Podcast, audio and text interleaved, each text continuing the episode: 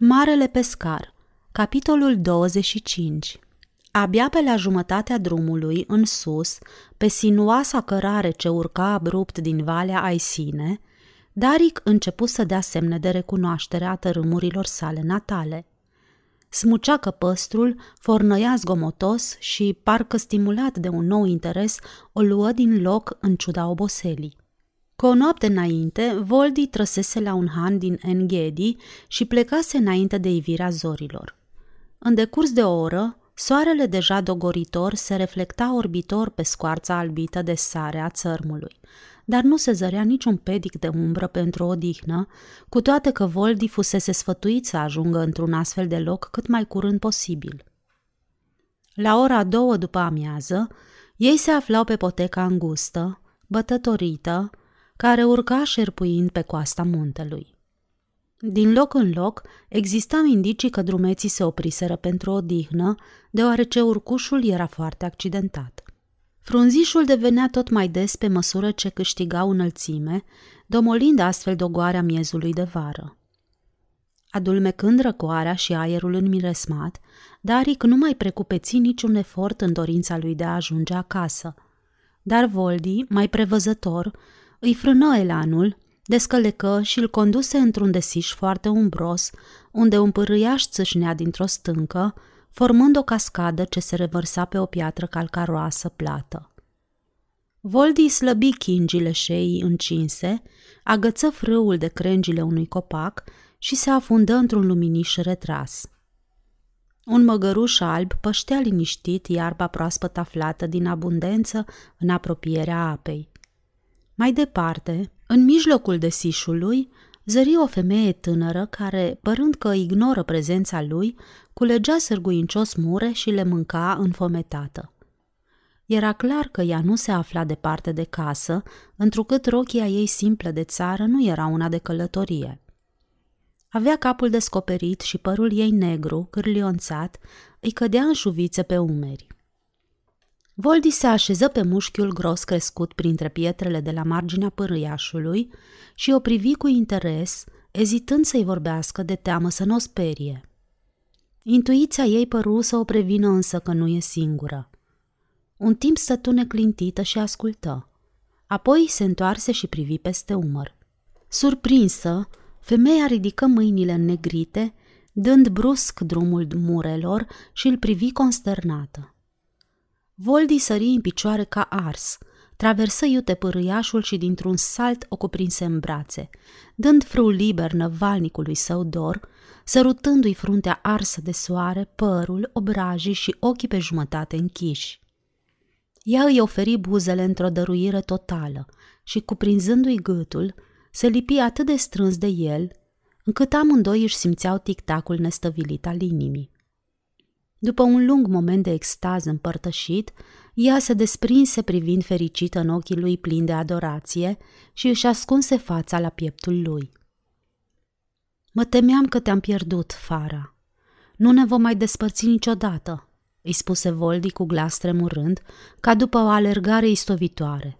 Ea în cuvință, dând ușor din cap, fără să ridice privirea, își încolăci din nou brațele și se cuibări la pieptul lui.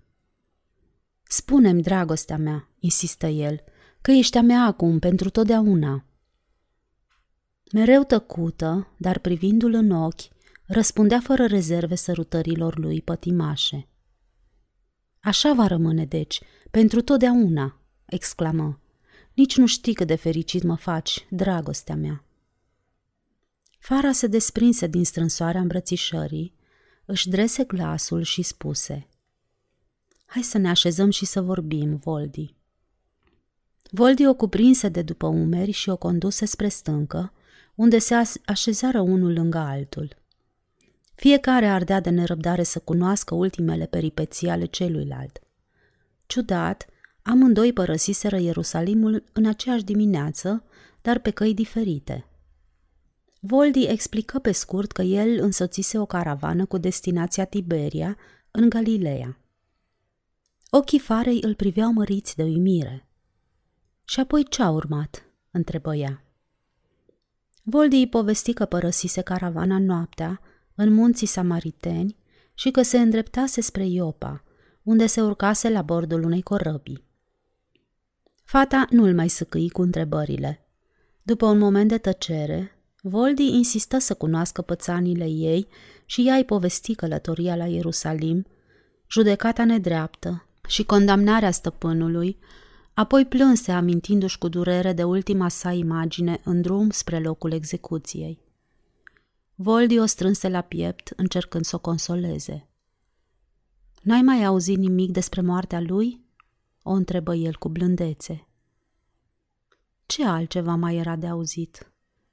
Fara își ridică ochii înlăcrimați, privindu-l atent. Mai e încă ceva, spuse Voldi. Pare incredibil, dar ei bine, discipolii lui cred cu tărie că Isus a părăsit mormântul duminică dimineața și că el trăiește din nou. Fara sări în picioare și îl privi descumpănită. Era oare posibil? Credea Voldi așa ceva? Dar Voldi nu știa, după cum nu știa nici dacă așa ceva ar fi posibil, nici dacă el însuși crede sau nu. Dar era un om cu puteri deosebite, recunoscu el. L-am văzut readucând-o pe Hana la viață, adăugă ea pe gânduri. Cât de lipsiți de credință putem fi ca să ne închipuim că puterea lui piere odată cu el. Voldi, eu cred povestea asta, sunt sigură că el trăiește. Este adevărat, spuse Voldi grav. Nu peste mult timp nu va mai rămâne un secret local. Mulți oameni din rândul țăranilor și pescarilor din Galileea încep să manifeste interes pentru viața de după moarte. Nu e puțin lucru ca un om mort să revină la viață, să meargă pe străzi în plină zi și să cineze la oaltă cu prietenii. Isus a făcut asta. Ochii farei scânteiau. Așa se spune, draga mea. Atunci trebuie să mă întorc și să-l găsesc, strigă ea însuflețită. Asta mai poate aștepta, o povățui Voldi. Dacă el trăiește, așa va rămâne, viu. Acum trebuie să mergem la Ione și să-i vezi pe rege și pe regină. Privi apoi în sus, spre cer. Ar trebui să plecăm dacă vrem să ajungem înainte de căderea nopții. Fara își strecură o mână pe sub brațul lui și îl privi gânditoare. Crezi că ei se vor bucura să ne vadă, Voldi? El ezită puțin înainte de a răspunde. Sigur că Ione se va bucura. Observând în tonul și felul răspunsului său o undă de îndoială, Fara întrebă, dar nu și regele și regina. Nu te aștepta la prea mult și nu vei fi dezamăgită, răspunse Voldi cu o nefirească nepăsare, în timp ce se îndrepta spre locul unde îl lăsase pe Daric ceea ce nu făcu altceva decât să-i sporească nedumerirea. Fata îl mângâie pe Daric pe bot și îi se păru că o recunoaște. Voldi o ridică ușor și o așeză în șa. Du-te la tabăra regelui, spuse el. Trimite-mi un cal odihnit. Eu vin în urma ta agale, cu amărutul ăsta de măgăruș al tău. Agale, ăsta e cuvântul potrivit, râse Fara. Iasper nu se grăbește niciodată. Voldi o privi serios în timp ce fata apucă frâul, pregătindu-se de plecare. Încă ceva, draga mea, spuse el. Dacă Deran va fi acolo, țineți firea. Uimirea o ținu o clipă pe loc, dar Voldi îi făcu semn cu mâna să pornească. Dând pinten lui Daric, ea îl zori să o ducă spre ultima etapă a călătoriei ei spre casă.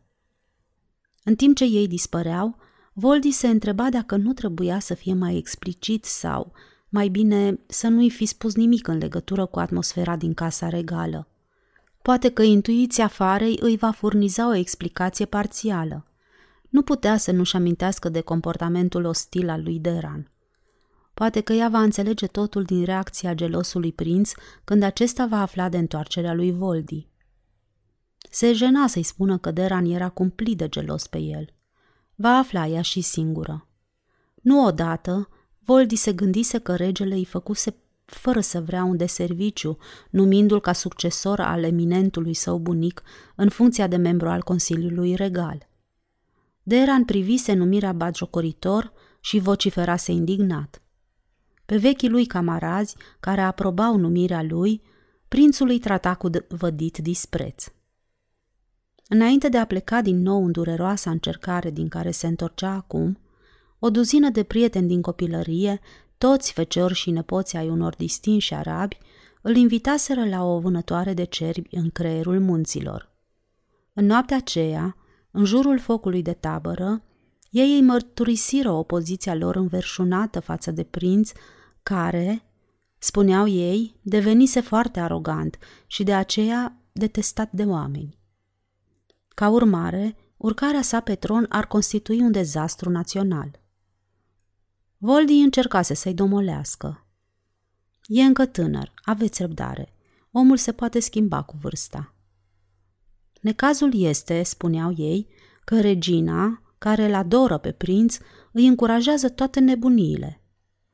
Și regele? întrebase Voldi.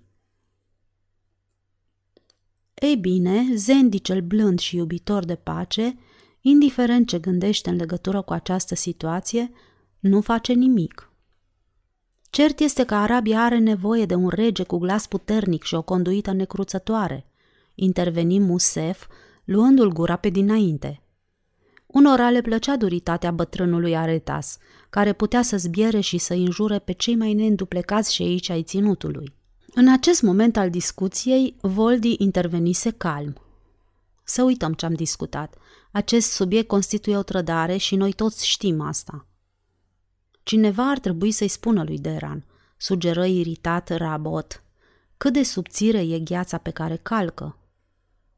Voldi râse, punând astfel capă discuției, nu înainte de a-i aminti lui Rabot de convenția șoarecilor care hotărâseră să-i atârne pisicii un clopoțel de coadă, dar niciun șoricel nu se oferi să facă acest lucru.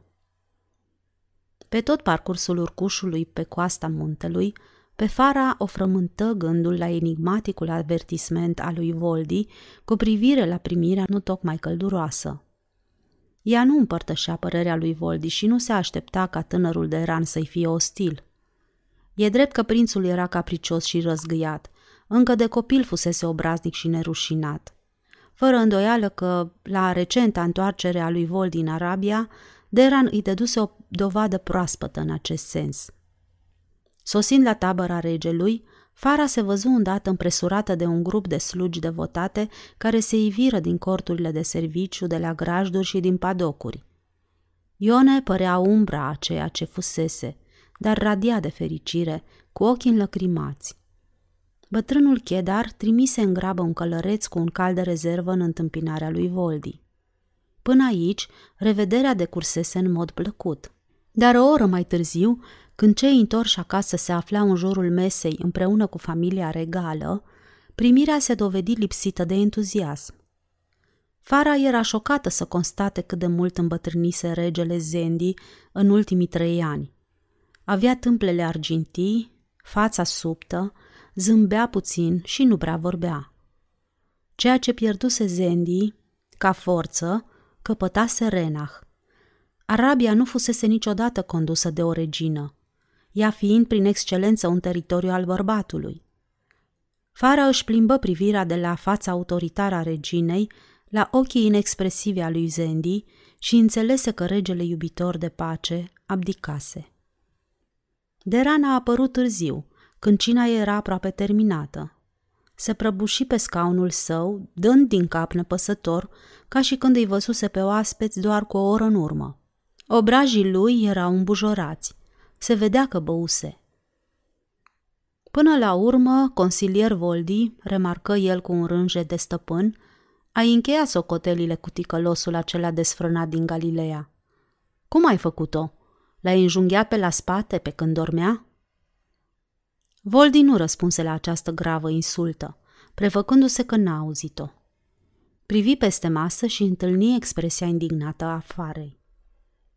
Privirea lui o avertiză din nou că trebuie să se stăpânească. Mascându-și iute furia, îl săgetă cu o privire mirată, exprimându-și nedumerirea. Consilier? Voldi nu-i spusese nimic despre această numire. Urmă un scurt moment stânjenitor pe care Renach îl întrerupse cu un râs sec, artificial. Poate consilierul Voldi nu consideră hazlie remarca ta, Deran, spuse ea gungurind. Apoi, întorcându-se spre Voldi cu un surâs forțat, căruia el nu-i răspunse, adăugă. Prințul este atât de glumeț. Apoi către Fara. Nu poți ști niciodată când glumește. Dar e ușor de spus când nu glumește, ripostă Fara tăios. Voldi o dojeni cu un semn aproape imperceptibil din cap. Acum Deran se simțea în apele lui. Dacă Voldi n-avea chef să-și pericliteze situația, el s-ar putea distra puțin pe seama fetei, neținând seama de poziția sa princiară. Se întoarse către ea cu un zâmbet sardonic și spuse Observ că prințesa Fara s-a întors cu o limbă ascuțită ca întotdeauna. Speram ca lunga ei ședere printre blândele ei rude iudaice. Deran, îl întrerupse mama neliniștită. Acum ajunge cu gluma, ai întrecut măsura. Te rog. Spre surprinderea lor, Voldi se adresă regelui, care în tot acest val de jigniri stătuse rezervat, clătinând la intervale din capul său încărunțit, fără să rostească un cuvânt. Sire, dacă mi este permis, acum mă voi duce acasă să-mi văd părinții. Desigur, Voldi, spuse regele cu un evident sentiment de ușurare. Trebuie să pleci cât mai e încă lumină. Ne vedem mâine. Voldi se ridică, se înclină adânc în fața maiestăților lor, îi zâmbi farei, ignorându-l pe prinț și se grăbi să iasă. Pot pleca și eu?" îi se adresă fara reginei aproape în șoaptă. Nu am avut timp să stau decât o clipă cu sărmana mea Ione și ea așteaptă să mă vadă. Renach își țuguie buzele într-un zâmbet și în cuvință. Fara se înclină în fața regelui și părăsi încăperea. Deran se lăsă pe spătarul scaunului. Se întinse și căscă chicotind. Ce distracție! Ești un bădăran, se răsti tatăl său. Sunt sigură, Zendi, că Deran nu a vrut să supere pe nimeni, interveni Renach. Deran e un nătărău, strigă Zendi. Acum însă o altă problemă mai acută decât nebunia prințului Deran o preocupa gândurile și monopoliza discuțiile în Arabia. La intervale mari, de obicei în miezul verii, se iveau subit multe cazuri de paralizie. Boala afecta îndeoseb copiii, deși ocazional îi lovea și pe adulți. În acest sezon, misterioasa calamitate pentru care nu se găsise leacul căpăta rapid proporții epidemice. Mamele alarmate își țineau copiii acasă, dar fără speranța că astfel sunt în siguranță.